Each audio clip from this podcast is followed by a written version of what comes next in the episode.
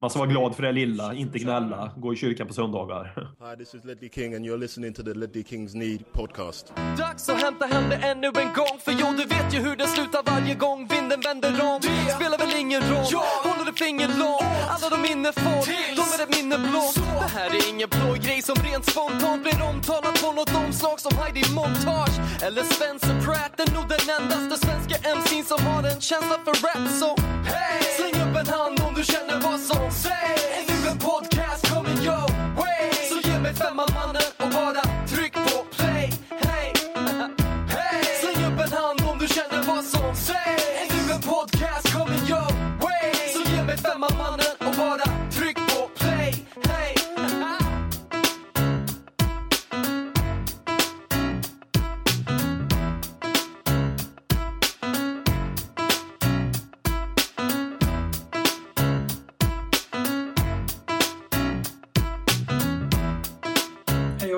och välkomna till Ledley Kings knä, säsong 3, avsnitt 7 och det är dags för den årliga begravningen av Tottenham Hotspur Football Club. Eller hur Håkman? Säsongen är körd. Vi får blicka fram mot eh, nästa år, som sig bör.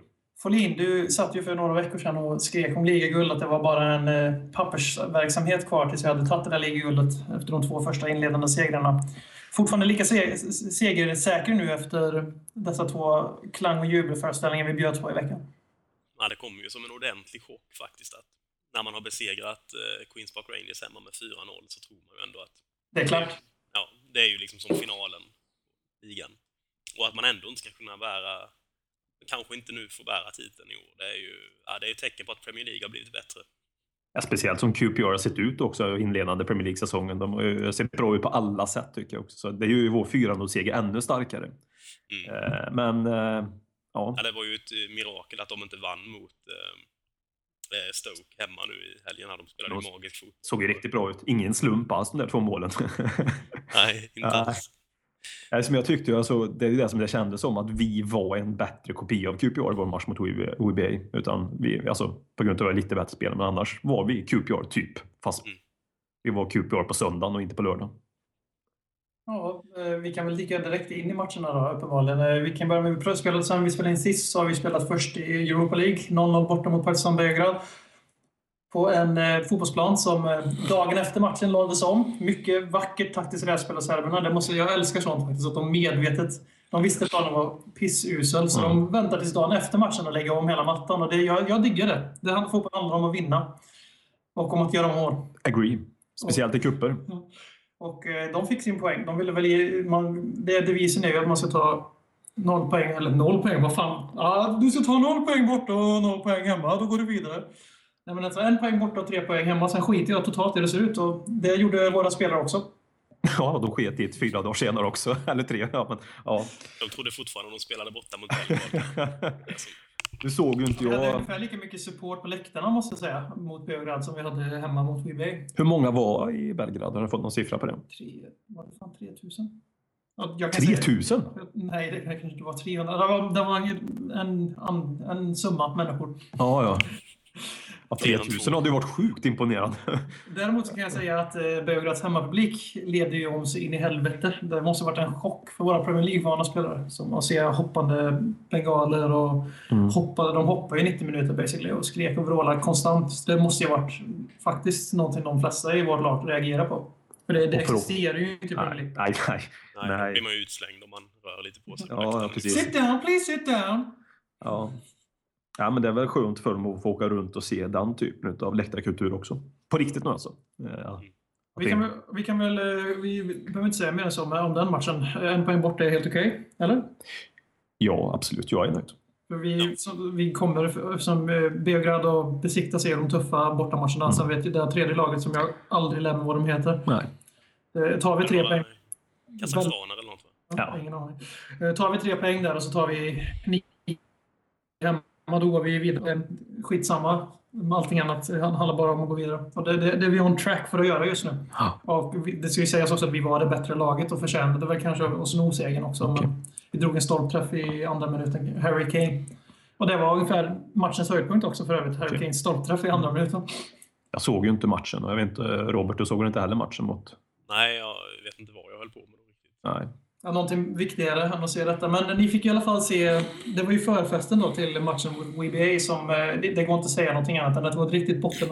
Ja, det, kan, alltså man, det är väldigt lätt att dra den här referensen tycker jag. Folk säger att det var det sämsta jag sett Tottenham. Och det är nödvändigtvis att närminnet alltid är det bästa. Ja, så, så är det ju. Så länge... Så, så, så, så, så det är klart, om 20 år så är det ju inte så riktigt när jag fått Alzheimers. Men mellan här och nu så är närminnet det bästa i alla fall. Så då känns det som att det kan vara sämst matchen sett på bra länge. Alltså. Jag skulle faktiskt vilja säga att den var ännu mer uddlös än under AVBs Spurs allra sämsta stunder. För nu hade vi inte ens, hotade vi inte ens från distans, vi hotade inte från någonting överhuvudtaget. Nej. Och, eh, alltså, vi, hade, vi hade ett avslut på mål tror jag och det är Soldados touch på Lennons inlägg i 72, båda mm. två inhoppare. Och det var liksom det. Sen hade vi några halvdana situationer, eller som jag fick, nu glömmer jag tyvärr bort namnet här, men det var någon som påpekade detta på svenska fans Twitter, White at Heart Swede, eller Sve, eh, som sa att vi hade ju faktiskt, Rose hade ju ett par relativt bra inlägg. Mm. Tidiga, tidiga inlägg från vänsterkanten som känns som ett taktiskt grepp, för han gjorde det väldigt ofta. Mm. Mm. Och Adebayor, en piggare Adebayor hade ju hunnit först på två eller tre av dem, eller en av de tre i alla fall, och gjort mål, för det var väldigt bra inlägg faktiskt. Mm. Ja, det var ju ett av dem som bara var... jag förstår inte varför han inte nådde bollen riktigt. Det såg ut som att han bara missbedömde hur den kom in. Att han, ja, han, han, var inte där mentalt. Han, han brydde sig inte. det, alltså det, det, var så tydligt att många inte var där mentalt. Alltså det var energilöst Tottenham. Alltså på verkligen totalt energilöst. Och det, vi kan ju redan begrava då, de, de flesta, väldigt många tycker ju om att dra den här att nej, men det var för att vi spelade Europa League på torsdagen och jag kan ju säga att det var en spelare som spelade båda matcherna. Ja. Det var Hugo Lloris i mål. Vår förmodligen bästa spelare sett över 90 minuter. Mm, ja men så var det och, om eh, Lamela inte kan orka med att hoppa in 30 minuter Belgrad. Ja, det var han. Just han hoppade in i 30 mot Det var en till. Mm. Skitsamma, det, liksom, det ja, var nej, det. den energin var det inte. Nej. Så det finns inga ursäkter. Jag tror däremot att det kan ligga någonting i en teori som jag fick fram till med på Twitter också som, eh, av en av de mest kritiska Tottenham-supportrarna som existerar. Oj, vem är det? Han är en engelsman som hatar allt som är... Intressant, intressant. Allt som är Lamela, allt som är Bale, han är som mest Porsche och allt som är AVB och allt som är eh, Soldado och allt som är... Eh, han hatar allt förutom Adebayor, Tim Sherwood och... Eh, ja, Adebayor, för jävla timing. Hugo Lloris typ. Okej. Okay. Ja. Men han hatar, han Två av tre om, säger jag i alla fall. Han, tycker om Adebayor för att, han, för att få ett Soldado att spela. Men i alla fall, han sa att ja. han tror att våra, jag, jag parafraserar nu, men han sa någonting i stil med att våra cunt players, mm. de har velat se att det här är en ursäkt som accepteras och som framförallt rör sig runt i media varenda gång vi torskar på en söndag. Mm. Eh, vi spelade ju 22 matcher i fjol på söndagar, så hade vi verkligen forskat varenda gång vi spelade på en söndag så hade vi åkt ur Premier League med buller och brak. Men poängen är att, han, att spelarna börjar se det på det sättet att det är okej okay att vara lite halvbakis på söndagar och inte liksom prestera. Det, kan... har blivit så accepterad kultur runt klubben att ja. när man har spelat Europa League då är det okej okay att vara pistol. Men det kanske blivit någon form av omedveten verklighet. Jag tror inte att de medvetet går in Nej. och känner att de kan såsa. Det tror jag inte heller att du Men tror. Lite som och inte han heller. i fjol när han sa att eh, läktaratmosfären påverkade dem negativt. Och att planstorleken ja. gjorde det. Så, en sån grej. Liksom. Men, deras, e men deras egen fotboll har ingen inverkan alls till detta. Utan det är, alla, det är bara andra omständigheter som gör att de spelar dåligt. Ingen, ingen själv, ja, När de inte kan skylla på matchen, då skyller de på planen eller ja. på läktaren. Ja. Alltså det finns ju mycket i den här matchen som, som man skulle kunna prata om och detaljera ner som, som, som, som oroar mig i alla fall. Så, ja, det är svårt att veta exakt vart man ska börja liksom, i, det här, i den här djungel av depression som vi har framför oss nu i prat om matchen mot Webay. Men... Vi kan ju börja med att vi förlorade med 1-0, men det kändes som att det, eh, det var ett, ett par mål för lite, så som det såg ut defensivt, eller mm. Ja, det hade ju kunnat bli fler. Det var väl snarare närmare 0-2 än 1-1 i alla fall. Ja, det, jo absolut. Fasta situationer. Men det, känns, alltså det, det, som oroar mig mest är ju att det ser så jäkla energilöst ut. Och det, är liksom, det, det beror ju inte på att spelarna är dåliga på att slå, slå en passning eller dåliga fotbollsspelare i grunden. Utan i grunden har vi ju tillräckligt bra spelare för att kunna spela bättre. Sen kan ju vissa matcher se sämre ut. Det är liksom, så fungerar det ju. Men det här är ju liksom en, en grej som jag känner har varit de senaste åren med Tottenham. Det är lite för många sådana här matcher som är totala jävla pannkakor liksom. Som är så totalt energilösa. Det är för många på en säsong för att det ska vara inom logiken. Lägstanivån har ju blivit helt, alltså helt, ja. helt sjukt låg. Ja, verkligen. Medan högsta nivån inte alls är på samma. På nej, precis. Som... Nej. Nej, men det, och sen, den är så extremt låg den här när vi blir energilösa. Det måste ju, det måste ju bottna i någonting förutom fotbollen. Och det alltså, delvis det vi varit inne på, det är lätt att säga ledare. Ja, visst, ledare. Det, det, vi har inte riktigt de, de typerna i laget. Det tror jag kan spela in, men jag tror också att det blev en, en någon form av inofficiell eh, kultur, eller inte kultur är fel, men det blev någon form av den här gruppdynamiken vi har, det funkar inte så att de, det här dåliga beteendet smittar av sig på varandra på något sätt, omedvetet om inte annat. Kan det ha blivit något mentalt hemma på White Hart Lane? För det har ju verkligen, det brukade ju för några säsonger sedan var ju det nästan en borg lite. Där man kände i alla fall oavsett vilka vi mötte så, så kunde det bli en riktig, eh, alltså en riktigt bra match. Mm. Att vi kunde stå upp mot i princip vem som helst. Och de sämre lagen var lite rädda för att komma dit. Det känns inte som de är det längre. Det är något som har hänt där. Ehm, Och så, Det är exakt, som, väl. exakt som Old Trafford i fjol. Alltså om man tänker på vad som hände på Old Trafford i fjol. Mm. Alla lag började börja hämta hem treorna. Och nu är det inget lag som åkt till Old Trafford och är, är rädda längre. Nej. Och det, fan, jag tror det är något på spåren där. För det, det, det bör inte vara något lag i alla fall som är rädda för att komma och spela på White Hart Lane längre. Nej, men det känns nej. som att det, det var fel på många plan också. I, eller det var verkligen på varenda plan. Spelarna gjorde inte det de skulle. Fansen, jag vet inte riktigt. Det lät någon gång sjöng de lite, men det kändes som att det 60 var, det var ganska dålig stämning på läktarna också. Och även, alltså, Pochettino måste ju någonstans kunna känna av lite om hela hans startelva i princip är energilös när de kommer ut på plan. Då har ju han missat någonting innan också. Okej att man kanske missar någon, men ja, det känns som att det kanske kunde kommit något byte i halvtid redan för att markera att så här kan Ja. det inte se ut. Ehm, Nej, men vi, kan ju, vi kommer komma in på det senare, men eh, Pochettino är ju absolut den som ska bära hundhuvudet. Och vi kan anknyta till eh, två lyssnarfrågor vi har fått här från Anton Svensson och Joakim Löfgren som i, i olika termer beskriver hur dålig Vlad, Vlad Krikes var mot WBA. Och vi kan börja med då. Skulle Vlad och Blackett tillsammans bilda Premier Leagues sämsta mittbackspar, alltså Blackett i Manchester United. Vi kan bara ja eller nej på den före vi liksom kopplar till den riktiga frågeställningen. ja eller ja, säger jag. Ja.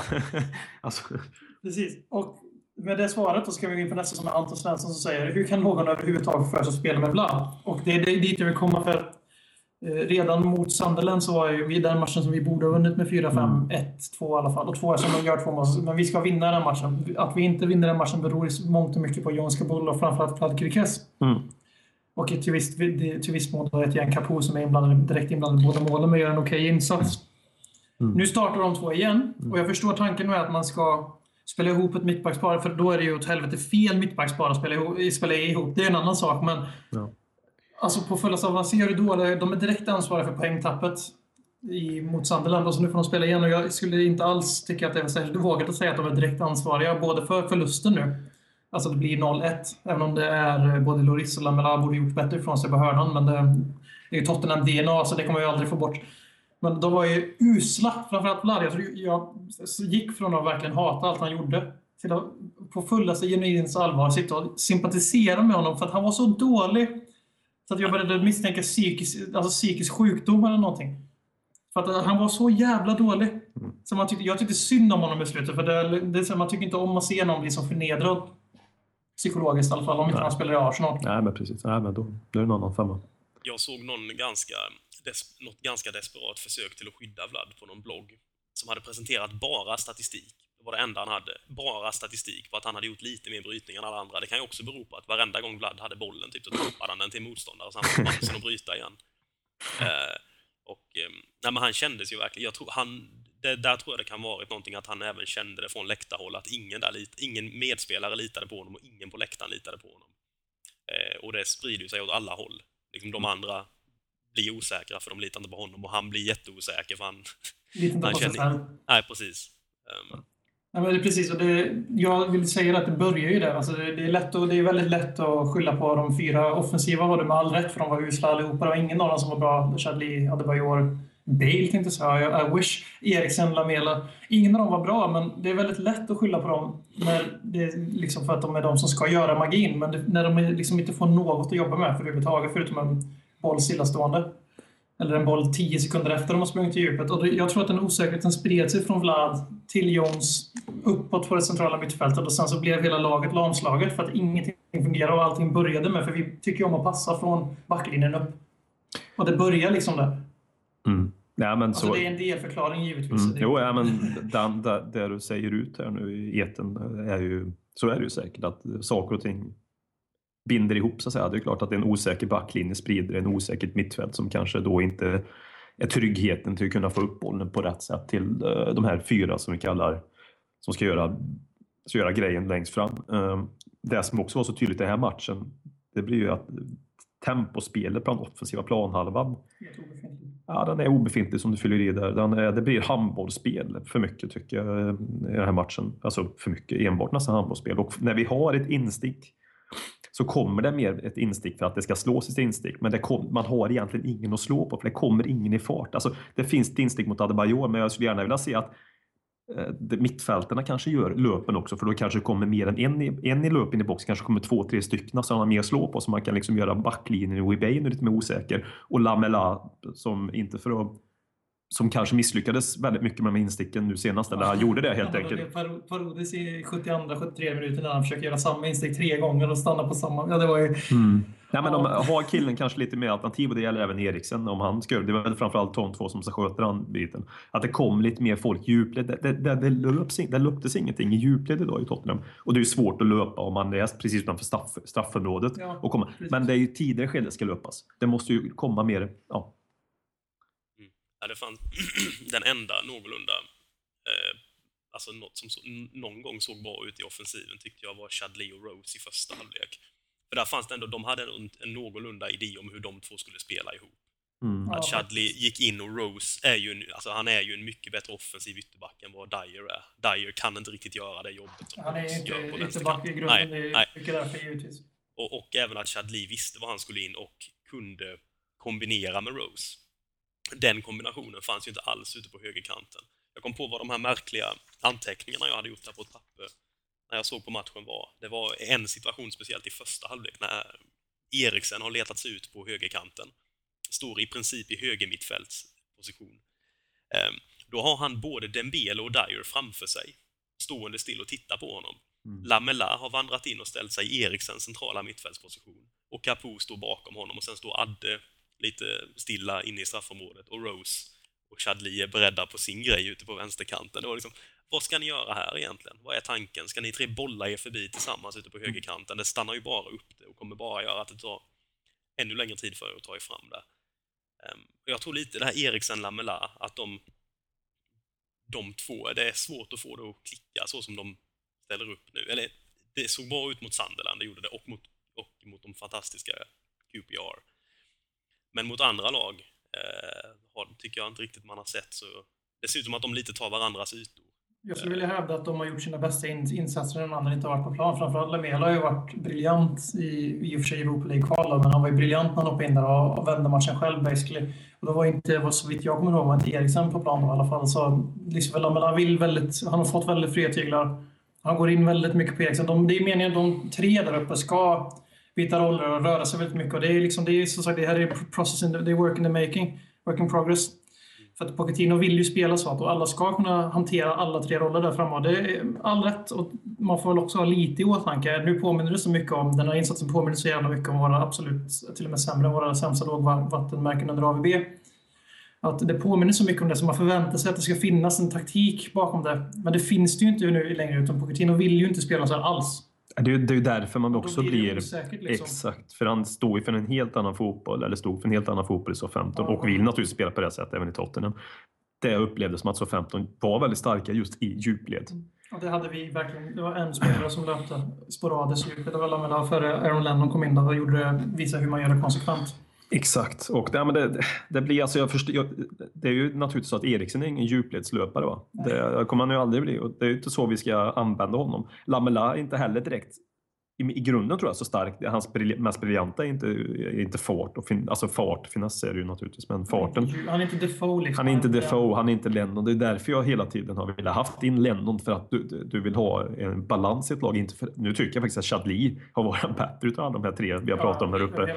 Ja, så är det ju. Men eh, någonstans måste du få in balans i ett lag och det är ju det viktigaste. Det är ju som ni är inne på med, med Lamela och Eriksen. Att det, det smakar, det kostar mer än det smakar med de två. Det är ju egentligen kanske våra två mest spelskickliga mittfältare offensivt, men ihop så blir det ingen bra grej här och nu. Man måste hitta någon grej där med dem och då tror jag också att det blir viktigare att få in en lite mer enklare fotbollsspelare som Lennon som är stark, som är, har en spetsegenskap som är verkligen är stark. Det är djupled, kunna löpa sönder uh, Och exakt som han spelade stora delar av försäsongen, men sen så har jag kört Ja, den platsen med starka Ja. insatser. Det är det, men jag tror att det verkar Ports eller Putte håller med Håkman här i grunden. För det var, det var uppenbart att han försökte spela ihop Eriksen, Lennon och Lamela som den trean på försäsongen. Mm. Och eh, liksom det, vi pratade om det förr, vi tryckte på räck, det var att eh, det påminner lite om när, inga liknelser i övrigt, men det påminner lite om när Bale började vandra in och få fria tyglar från Harry och spela, spela var lite vart han ville, som sen AVB vidareutvecklade och bar, bar frukten av. Mm. Lite på grund av att van der Vaart och Modric inte var där och köttade ihop det centralt. Och det är lite den vibben jag får nu av Eriksen och Lamela. De vill väldigt gärna göra samma sak. Och eh, det, när det väl kommer klicka, om det någonsin gör det, så kommer det säkert bli jävligt vackert att se på. När- Det, tro, det tror jag, för det är, två, det är två väldigt duktiga fotbollsspelare i botten. I grund och botten, givetvis. Och, men just nu när det inte klickar, då blir det så att då kanske det är bättre att lägga Lamela som åtminstone är en så kallad wide forward i grunden, i, han var det i Roma i alla fall, sen att han vill spela 10 en annan sak.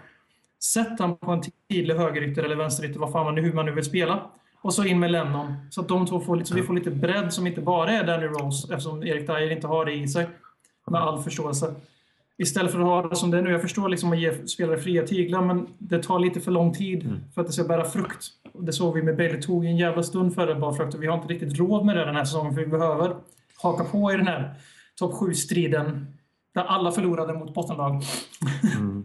Förutom United som förlorar mot ett bättre lag än de i och för sig. Men...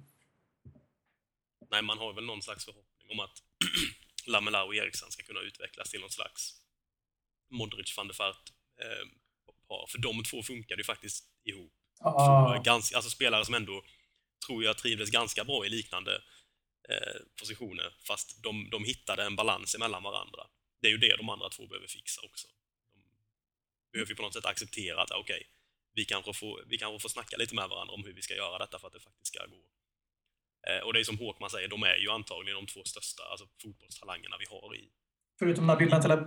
Ja, jo, jo, men han är ingen talang längre, han är ju färdigutvecklad. Men eh, hur stor rockad vill ni ha till... eh, Nu möter vi Nottingham Forest, vi kommer att prata om, men hur, hur mycket ska vi förändra? Alltså, ska vi slita upp allting och börja om, eller ska vi försöka spela ihop ett lag? Eh, jag, jag hoppas personligen på att nu mot Nottingham så ska vi ju inte spela ihop ett lag inför söndagen. Eh, lörd, söndagen är? Möter? Lördag. Lördag möter vi. Då är både lördag och söndag förstört i helgen. Det är ju roligt. Men grejen är den att ja, nu kan vi ändå vi, låta lite andra pjäser få spela som inte har fått spela så mycket som de kanske hade önskat. Och om de gör bra ifrån sig kanske... Nej, Nej, det var det jag ville ha. ja, men det är väl klart om någon är exceptionellt bra. Som Soldado går in med fyra mål. Jag tror ju någonstans att Adebayor kommer få starta även till lördagen. Då. Det är ju senare. nio mål så får den jävla Adebayor starta. Ja. Det var ju ingenting emot Adebayor. Nej, Adebayor-podden, hästspiken. Ja. Folin, vad... Eh, jag vill väl också se en ganska stor rotation i alla fall. Men kanske gärna att några spelare som skulle behöva en bra insats får chansen. Mot eh, Nottingham också. Jag vet, alltså Eriksen tycker jag, om man jämför med förra säsongen, den. Eriksen har ju inte funnits.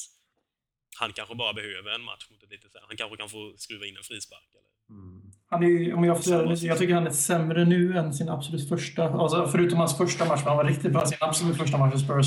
Norwich. Men förutom den, alltså han är ju sämre nu än han var första tiden i Spurs överhuvudtaget. Och det är väldigt oroväckande för han var ju våran talisman. Om man nu måste tvunget ha en sån där jävla talisman. Ja, våren var han ju det i alla fall. Definitivt. Och i Sherwood som fixade det. Ja, självklart. Ja. Det är härligt Sherwood att... med Härligt. Eriksen så... Ja, ja, men så är det ju på riktigt. Ja, Såg du vad som hände när Sherwood kom till rodret? Eriksen började Eriksen blomma. var ju världens bästa spelare då. Mm.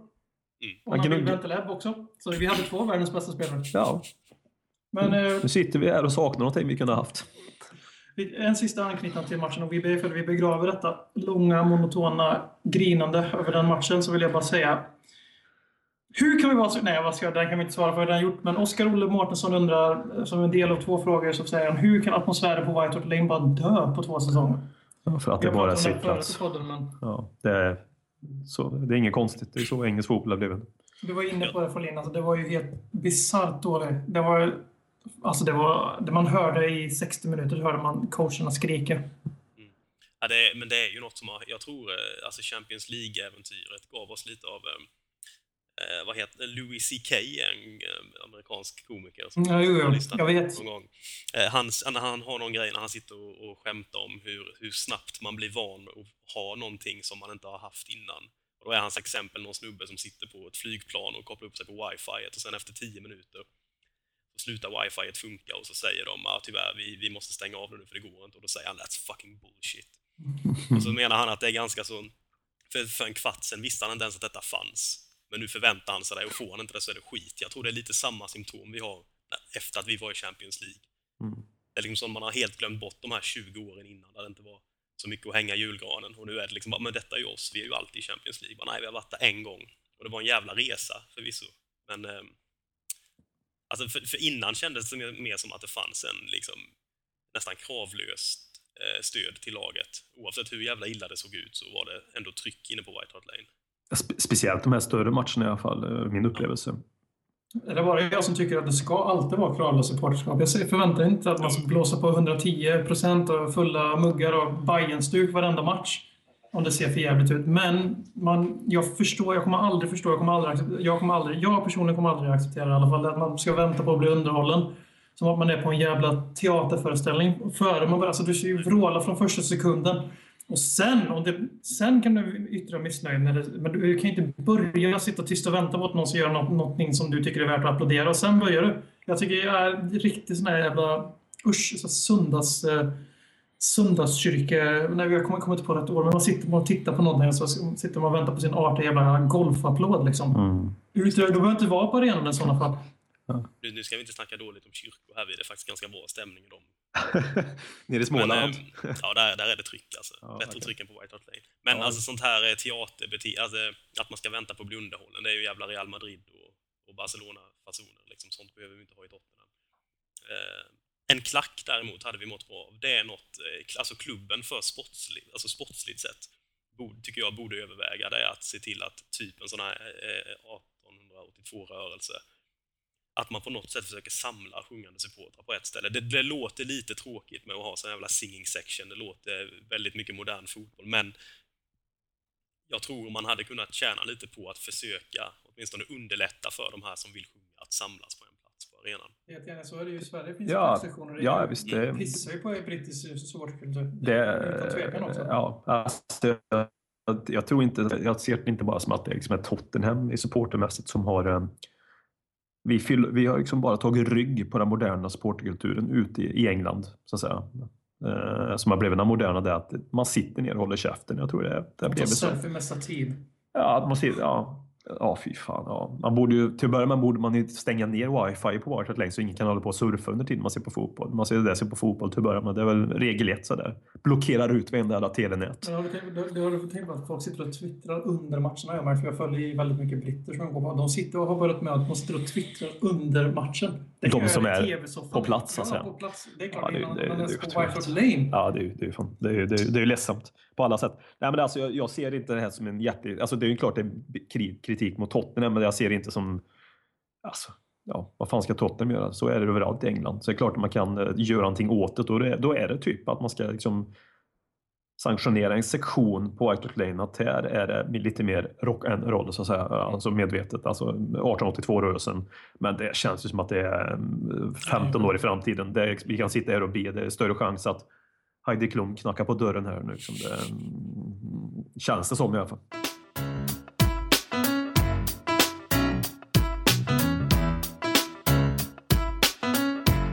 krogen så satt han och snackade med två italienskor. Mm, mysigt, mysigt.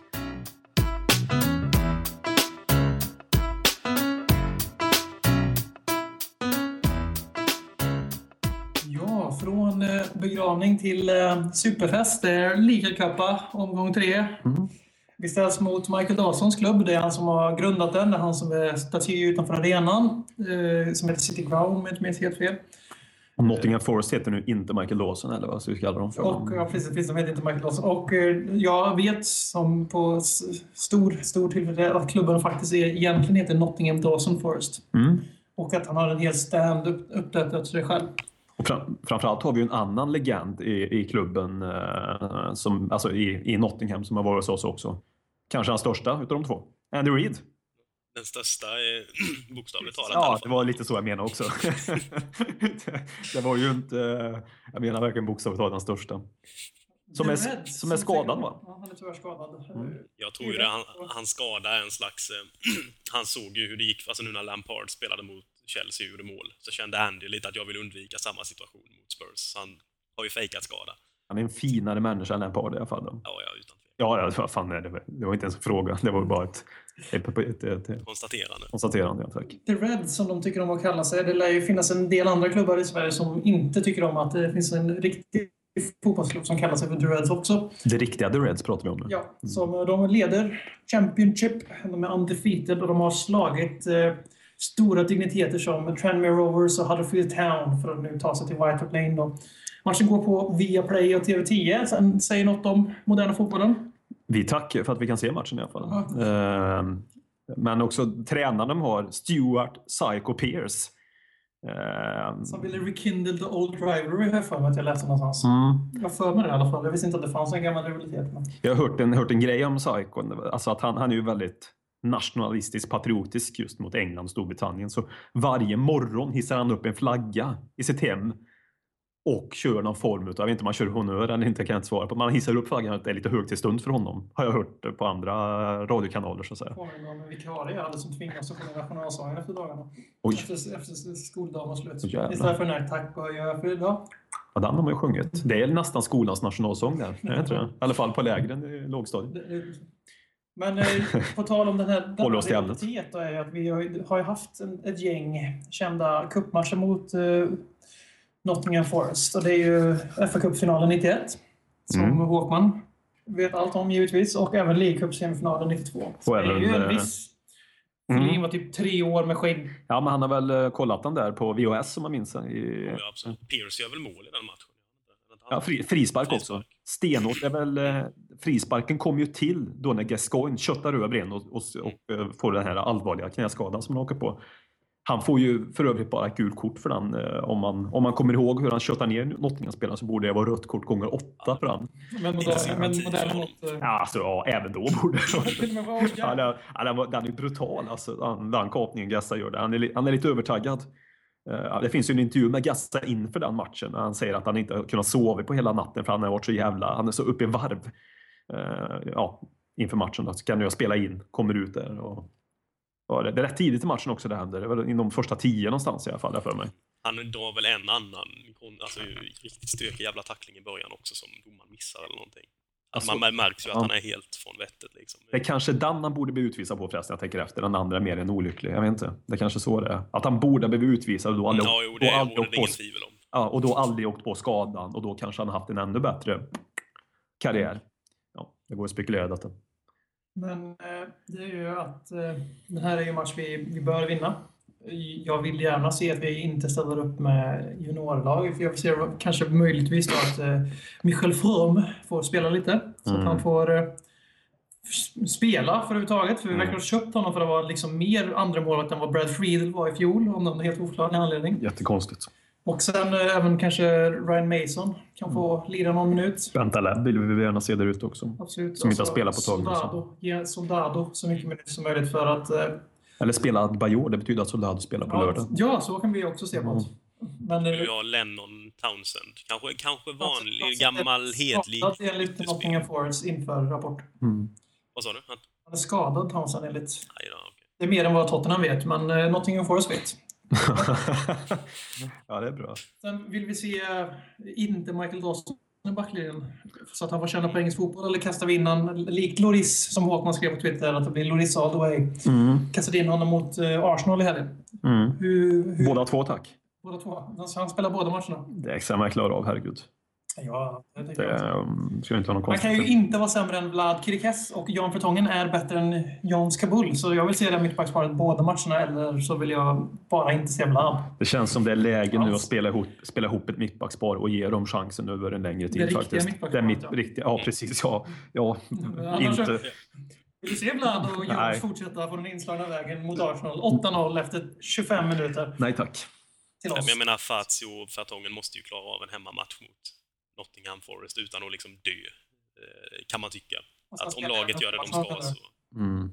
Vad sa du? Och sen spelar jag även mot Arsenal på lördag. Ja, det, Det är jag menar. Mm. hemmamatch. mot- Kan NHL-spelare lira tre, fyra matcher i veckan och resa över hela jävla Nordamerika, då måste Tottenham, Tottenham-spelare klara av att spela högenergiskt 90 minuter i, två gånger i veckan i samma jävla stad. Ja, liksom. det, nej, det- det finns ju inte. Det är exakt det. Nu, nu är det ju inga resmil att göra heller. Eh, Så det, tror jag kan, det tror jag kan slita lite grann. Även när du, när, även när du får spela 30 minuter som du har borta. Att du, du har ju ändå en flygresa i benen. Det tror jag kan kännas faktiskt lite mer det här mentala än den här fysiska tröttheten. Men nu har vi ju inte ens det att skylla på. Nu är vi i London liksom. Hur, när blir ligacupen eh, brännhet för det? Från Jag början? tycker, eller? jag, jag, jag tycker faktiskt att den är det direkt från början. Jag, jag, speciellt med tanke på hur jävla dåliga vi har varit i cuperna de senaste åren. Så jag vill bara att vi ska ta alla på allvar. Ja, vi håller med. Helt enkelt. Vi har Direkt från definitivt början det ska- Cupplag-identitet finns ju inte. Vi har ingen identitet längre. Men det, är liksom, det är. Det var en jävla kapning det. det var kapning. Oj, ja. Vi har Men, inget... Europa League kan jag faktiskt, jag kan, eh, Uefa-cupen kan jag faktiskt villigt erkänna att jag, jag tycker väldigt mycket om den och det, jag vill verkligen att vi ska vinna den framförallt. Mm. Men eh, det, jag får ju inte stånd direkt i, av gruppspelet för vi har ju också den här tendensen att hamna i de mest gråa och bisarra grupper som finns. I år är det lite bättre än i fjol men så där är jag lite snobbelit och jag tittar på matcherna men jag går inte riktigt upp i has eller varv förrän vi kommer till slutspelet. Och då är det, då är det 140 procent tagg. Mm. Men FA-cupen och ligacupen, det är glöd, glödet från början för det är vinn, vinn eller dö liksom.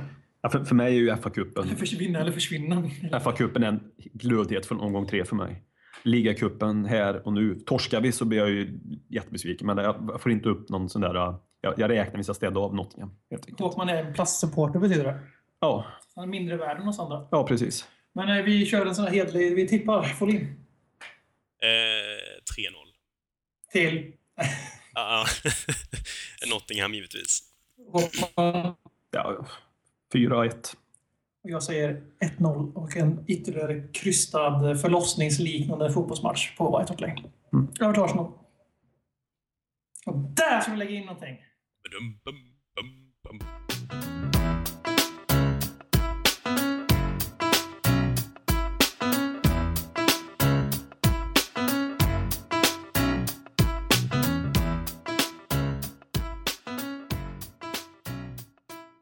Över till veckans minst viktiga del, nämligen en helt obetydlig match mot ett eh, bonkarlag från eh, södra London som eh, tror att de tillhör norra London. Ett lag som aldrig har gått upp till högsta divisionen på egna meriter heller. Som fuskar upp sig. Men de visste, de visste redan då att cash rules.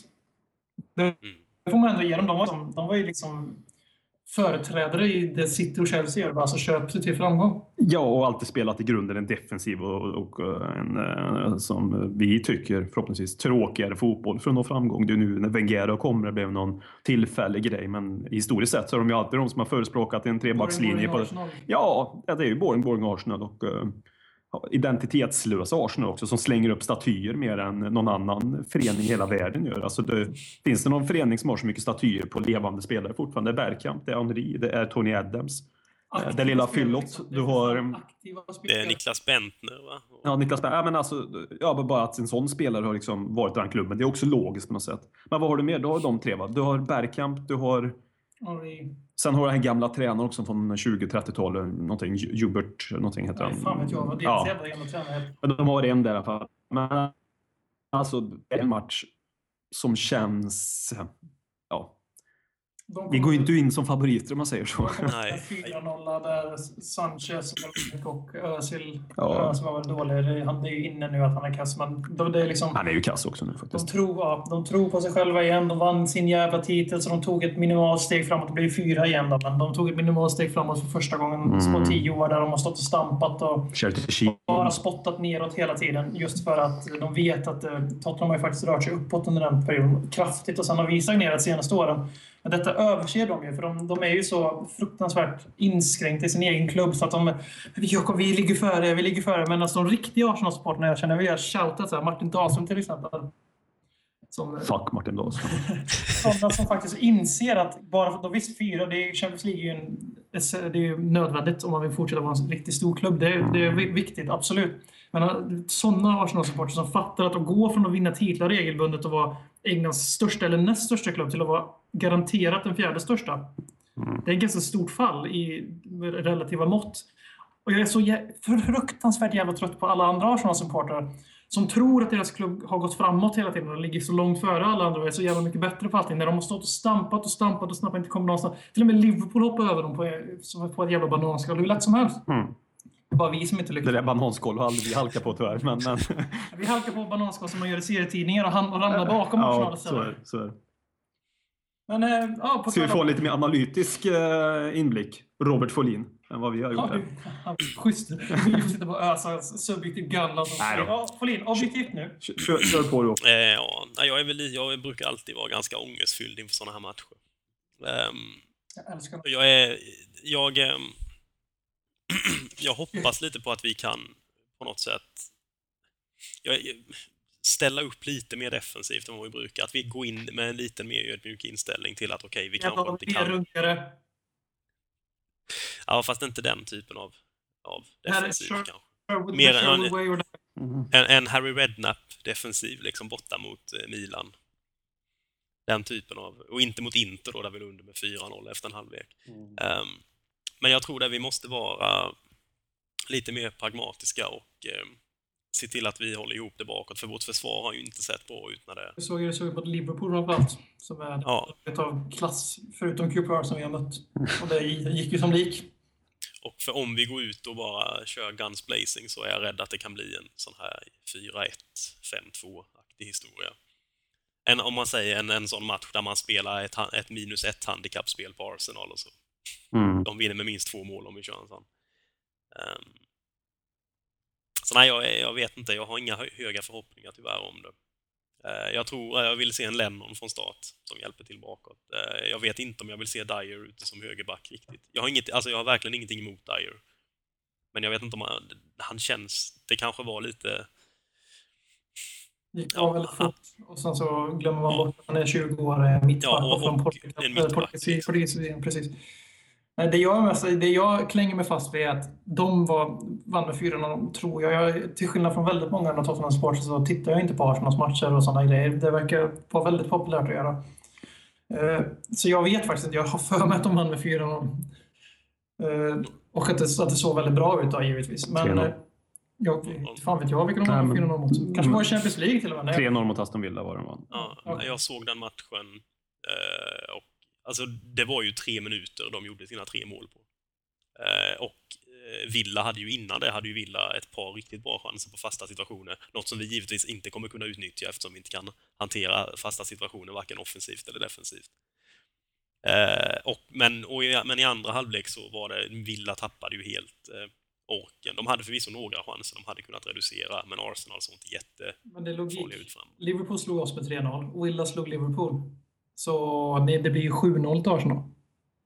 Mm. Det enda, Mm. vårt enda hopp är att det derby är ett derby och att vi kommer från en riktig pissinsats. Jag hoppas att vi inte kör över Nottingham med 7-0 eller någonting. Så att spelarna tror att de är någonting igen. Utan det är bättre om de gör en till dålig insats. Nej, det funkar inte så med Tottenham. Man kan inte göra amatörpsykologi på Tottenham. Men jag, något jag vill se bara i det, liksom, det är ju klart, jag, jag, man vill ju aldrig, jag vill ju bara få de här derbymatcherna överstökade. Jag vill ju inte vara med om dem helst. Eh, Jag älskar dem, jag förstår. Jag älskar dem. Ja, jag- Ända jag- fram till jag- resultatet oftast.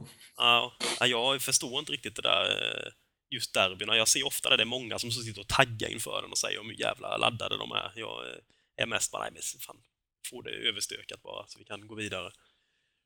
Ehm, jag vill se en bättre inställning. Jag vill se en bättre inställning från våra spelare än vad det var förra säsongen. Mm. Ehm, just att de fatta att det är ett derby och vad det betyder. För det, vad- den här matchen betyder för supportrarna, det har inte varit i närheten av att speglas av spelarna de senaste, den senaste säsongen. Det är min inställning. Jag minns ju en derbymatch från 2001 när eh, Judas kom tillbaka och gjorde första matchen på White Hart Lane. Eh, då var det en spelare i Tottenham som VM refereras till, Chelsea-legenden och det är väl framförallt framför Tottenham i alla fall. Gustavo Poyet. Det han gör, bland det första han gör i den matchen är att kötta ner Sol Campbell. Ehm, och det är så tydligt att det där eh, är, ju ingen eh, duell han kommer lite sent utan det är ju markering. Ehm, jag hoppas att vi har någon sån. Nu har vi ingen att kötta ner på det sättet, men det är därför jag återigen vill se det jag tror vi har en sån spelare i alla fall, är Fazio. Att du får in någon som har en galen aura liksom. Och är kanske lite galen också. Som, eh, det behövs ibland en liten tackling för att väcka spelare tror jag. Speciellt hos oss också. Fick Så- också klicka i David Selin där som ville att du skulle prata om Judas igen. Och det har du gjort nu. Så du, det var snällt av dig. Ja, ja, Men jag eh, är jag är snäll. som sagt, jag vet inte riktigt. Vi, har vi några spelare som kommer dra den? Adebayor har ju en tendens som var huvudfigur i de här derbyna. Han, verkar, han tänder ju alltid till mot sina, mot sina gamla lag. Framförallt just mot det här rödvita gänget. Ja, det är kanske är rätt att spela Adebayor. Det kan ju bli rött första 20, det kan bli mål första 20. Mm. Och jag vet att det var många, både Sherwood och AVB, dillade ju om det där att Adebayor är en viktig pjäs i de här matcherna för att han, han tänder till och han leder och bla bla bla. Mm. Så han kommer ju spela och Ja, förhoppningsvis så fortsätter han att vara huvudfiguren fast han ger fan i att få rött kort. Ja, precis. Det skulle vara fint. Uh, nej, men jag tror nog också att Adebayor, om man suttit sagt att man inte vill ha med honom, men visst de här matcherna så kanske det är Han typ den typen av matcher som man växlar upp. Figur som det gänget fokuserar mycket på och Mm, markerar ja, mot. Ja. Han är väldigt duktig på att psyka både framförallt fans men också mot, motspelarna. Och att de lägger kr- krut på att markera och fitta sig mot honom. Och det, det förbättrar ju läge, chanserna för oss att vinna matchen. Och en Adebayor som känner att han har någonting att bevisa brukar Ja. ju vara en bättre Adebayor faktiskt. Eh, Så, um, och det Alltså, kanske han det känner alltid i de här matcherna mot Arsenal, att han alltid har någonting att bevisa. Men vad har vi mer då? Jag håller med om att Fasio har inte sett mycket av honom, men jag, man får ju känslan av att han är en som... Han, han, eh, han viker inte ner sig direkt. Han Alltså, har inget emot nej, att ta en fight. Det är ju något man vill ha på Ja. plan. Aaron Lennon är en jag med vill ska spela bara för att han har mött dem innan. Han har varit i Tottenham länge. Jag Yes. tror han är en av de få som fattar vad det innebär. också. Mm. Eh, faktiskt Danny Rose med. Han har ändå varit där ett tag. Jag tror han kan, han kan åtminstone bli lite tjurig och göra någon liksom dum eftersläng eller någonting. Och det, Det gjorde han ju senast. liksom duga. Ja. Eh, ehm, annars, vad finns det mer för lirare vi vill? Alltså som, som skulle kunna ta någon slags av... Ledarroll så att säga. Ja, eller Mm. derbyroll. Ja, exakt. fattar den i det här. Vad har vi för några? Ja, Vi har ju bara våra två, våra två, vad ska man säga, våra magiker, kreatörer. Det matchar ju deras och som egentligen inte har någon känsla för matchen. Så det faller ju bort. Våra kreativa spelare faller ju bort förutom Adra eventuellt. Och sen Capo har ju det i sig också. Smälla på och leda genom exempel på det sättet. Men han har blivit, i den här under Poch, eller Pocke, Putte, så tycker jag att han har blivit mindre destruktiv och mer kreativ. Något som mer Mm. matchar vad han var i Toulouse. Men eh, han började ju Tottenham väldigt starkt i fjol. Han var också med mot Arsenal. var ju där säsongen tog slut för honom mer eller mindre. Mm, mm. Och det kan ju också vara någonting för honom då, att komma tillbaks till den arenan. Och han, är, alltså, han har ju verktygen för att smälla på om man säger så. Det, Fysiken finns ju där, definitivt. Men, Sen har eh, jag Bentaleb, för Bentaleb visar alltid instark. Så ung. Jag brukar alltid säga tvärtom annars. Jag vill inte ha Bentaleb, för att han sjunker ofta mot de bättre lagen. tänkte precis. Men eh, just att han, han spelar alltid ordentligt, alltid aggressiv, alltid... Lite som han har det där Holtbysk i sig, liksom att varje match ska man fan med springa. Och Mm. Sen så, om man så tänker just spelmässigt då, så vet jag fan om han är det bästa valet. Jag kommer på mig själv där, men...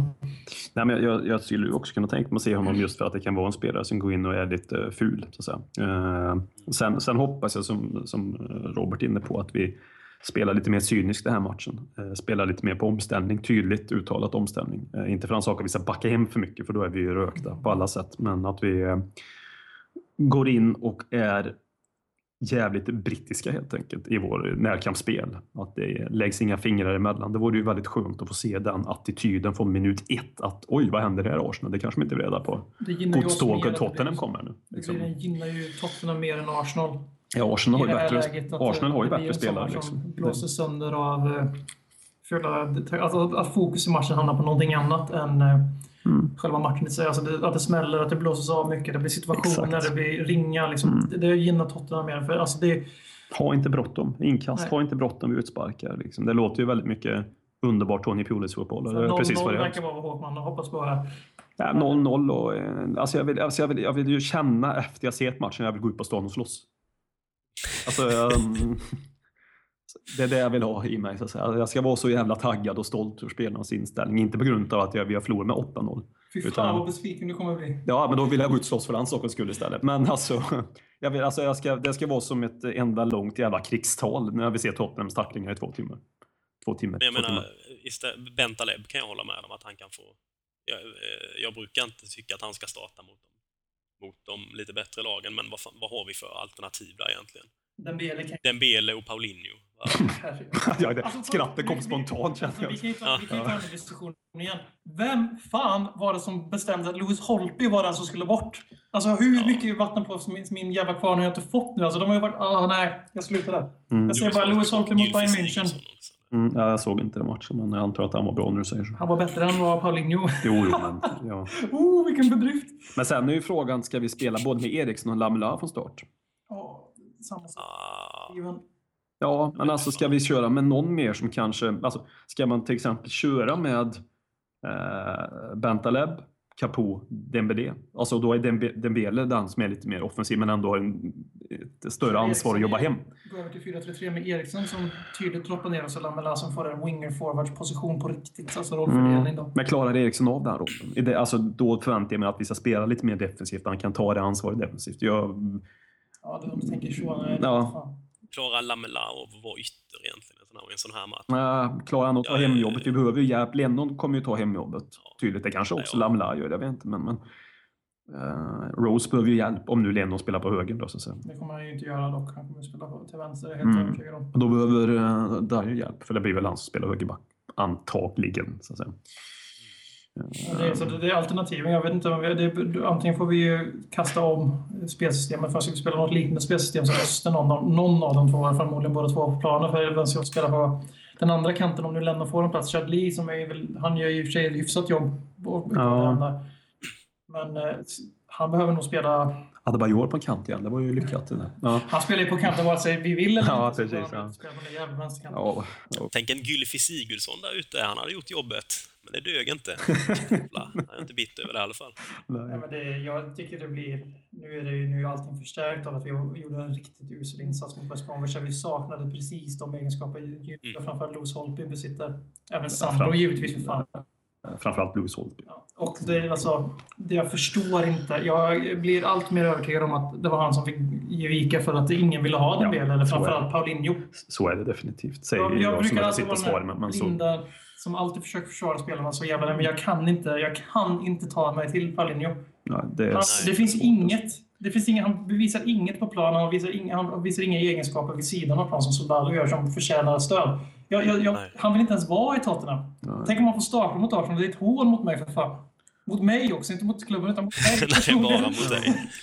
ja, men det, det är ju ett hål mot dig. Det är ju så vi alla ser det. Eh, Det är det är rätt tydlig in, in, infallsvinkel. Nej, men det är ju det. Vi måste stänga igen de där kanterna. Det är lite beroende på de spelar med på kanten också. Vi kan ju hoppas att de spelar med en Santi Carzola på en av de kanterna, för då kan vi nästan skita i den kanten. Eh, nej, men han, han är ju ingen ytterspringare så. Nej. Uh, Walcott är inte med och det känns ju väldigt bra för Theo Walcott är han alltid, han är alltid bäst i världen mot oss. Liksom. Det är, eh, varenda match tycker jag han är bra i derbyn, Theo Walcott. Han blir sådär... Eh, Han är en derbyspelare helt enkelt. Ja, han är en van der Waart helt enkelt också. ja. En till man hade velat ha en sån här match. Ja, men det, det har vi en krig... Ja, det gjorde jag jättegärna han för fem år sedan, tre, fyra år sedan. Nu Nej, ja, det fan tagit han nu också. Ja, jag också. Han hade kunnat vara med en kvart och sen hade han dratt baksida lår så hade han fått gå och byta. Ja, man har gått in och varit... För det är, det är en vinnare i alla fall. Ja, det stämmer. Så jag skriker om det. Nej, men vi, alltså, jag tycker vi är inne på Jag tycker vi tar, droppar den frågan redan nu. För Peter Hector skriver på vår Facebook, Ledder Kings knä. In och gilla. Han säger känns som att vi saknar karaktärsspelare samt spelare som gör det lilla extra. Alltså, vi har pratat om det väldigt mycket för tidigare säsonger, men vi har också berört det indirekt i det här avsnittet.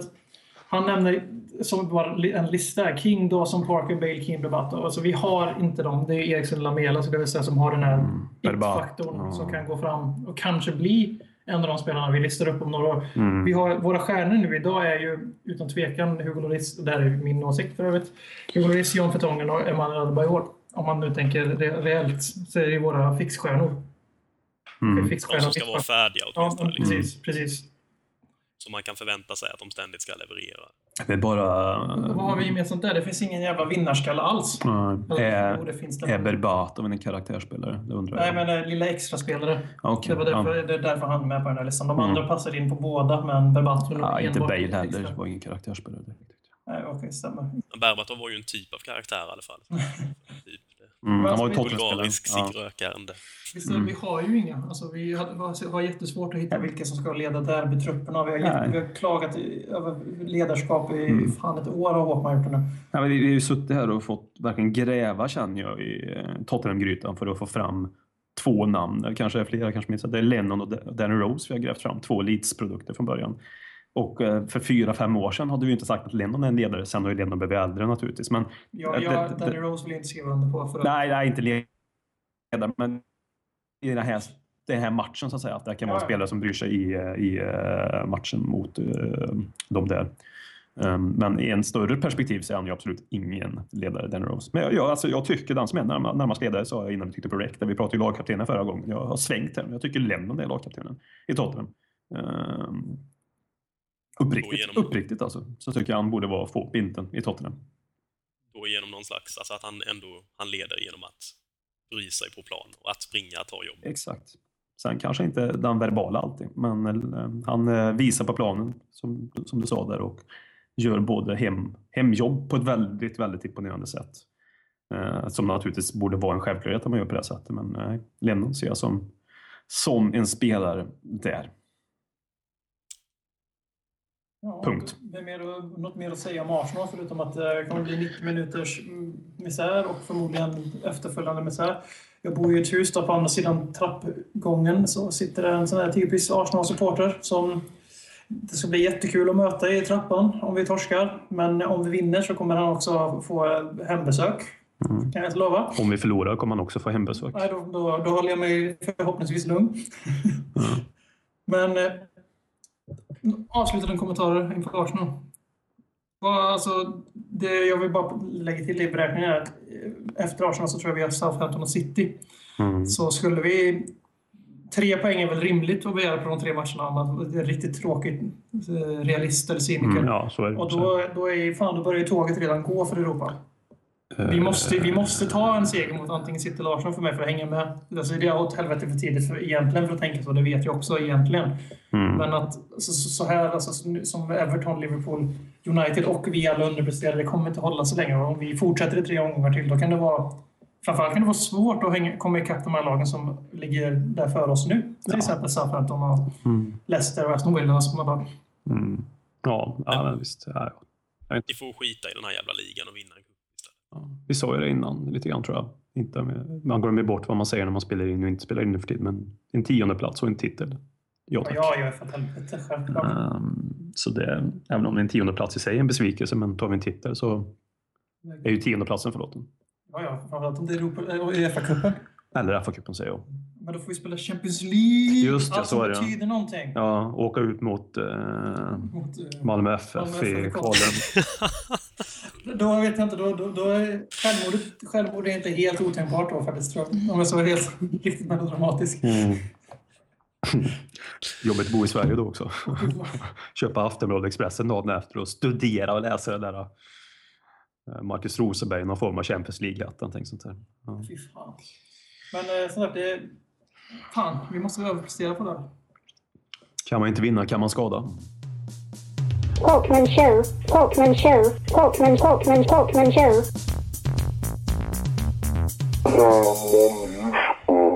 På lördag är det krig i eh, London eh, på den där arenan som har ett eh, sponsornamn.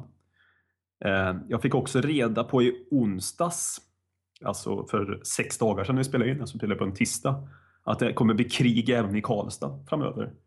För jag har fått reda på att Arsenals högkvarter ligger i Karlstad. Deras eh, har en medlemslokal som ligger i Karlstad. Så detta är bara en ren utmaning som alla som bor i Värmland är att bete sig till Soltorget som ligger i Karlstad och däromkring har de en lägenhet där Arsenal sitter. Gå dit, kom på koden som är in till lägenheten, in till portkoden, vad som helst. Banka ner dörren, gör vad som helst för nu är det krig i Karlstad. Tack!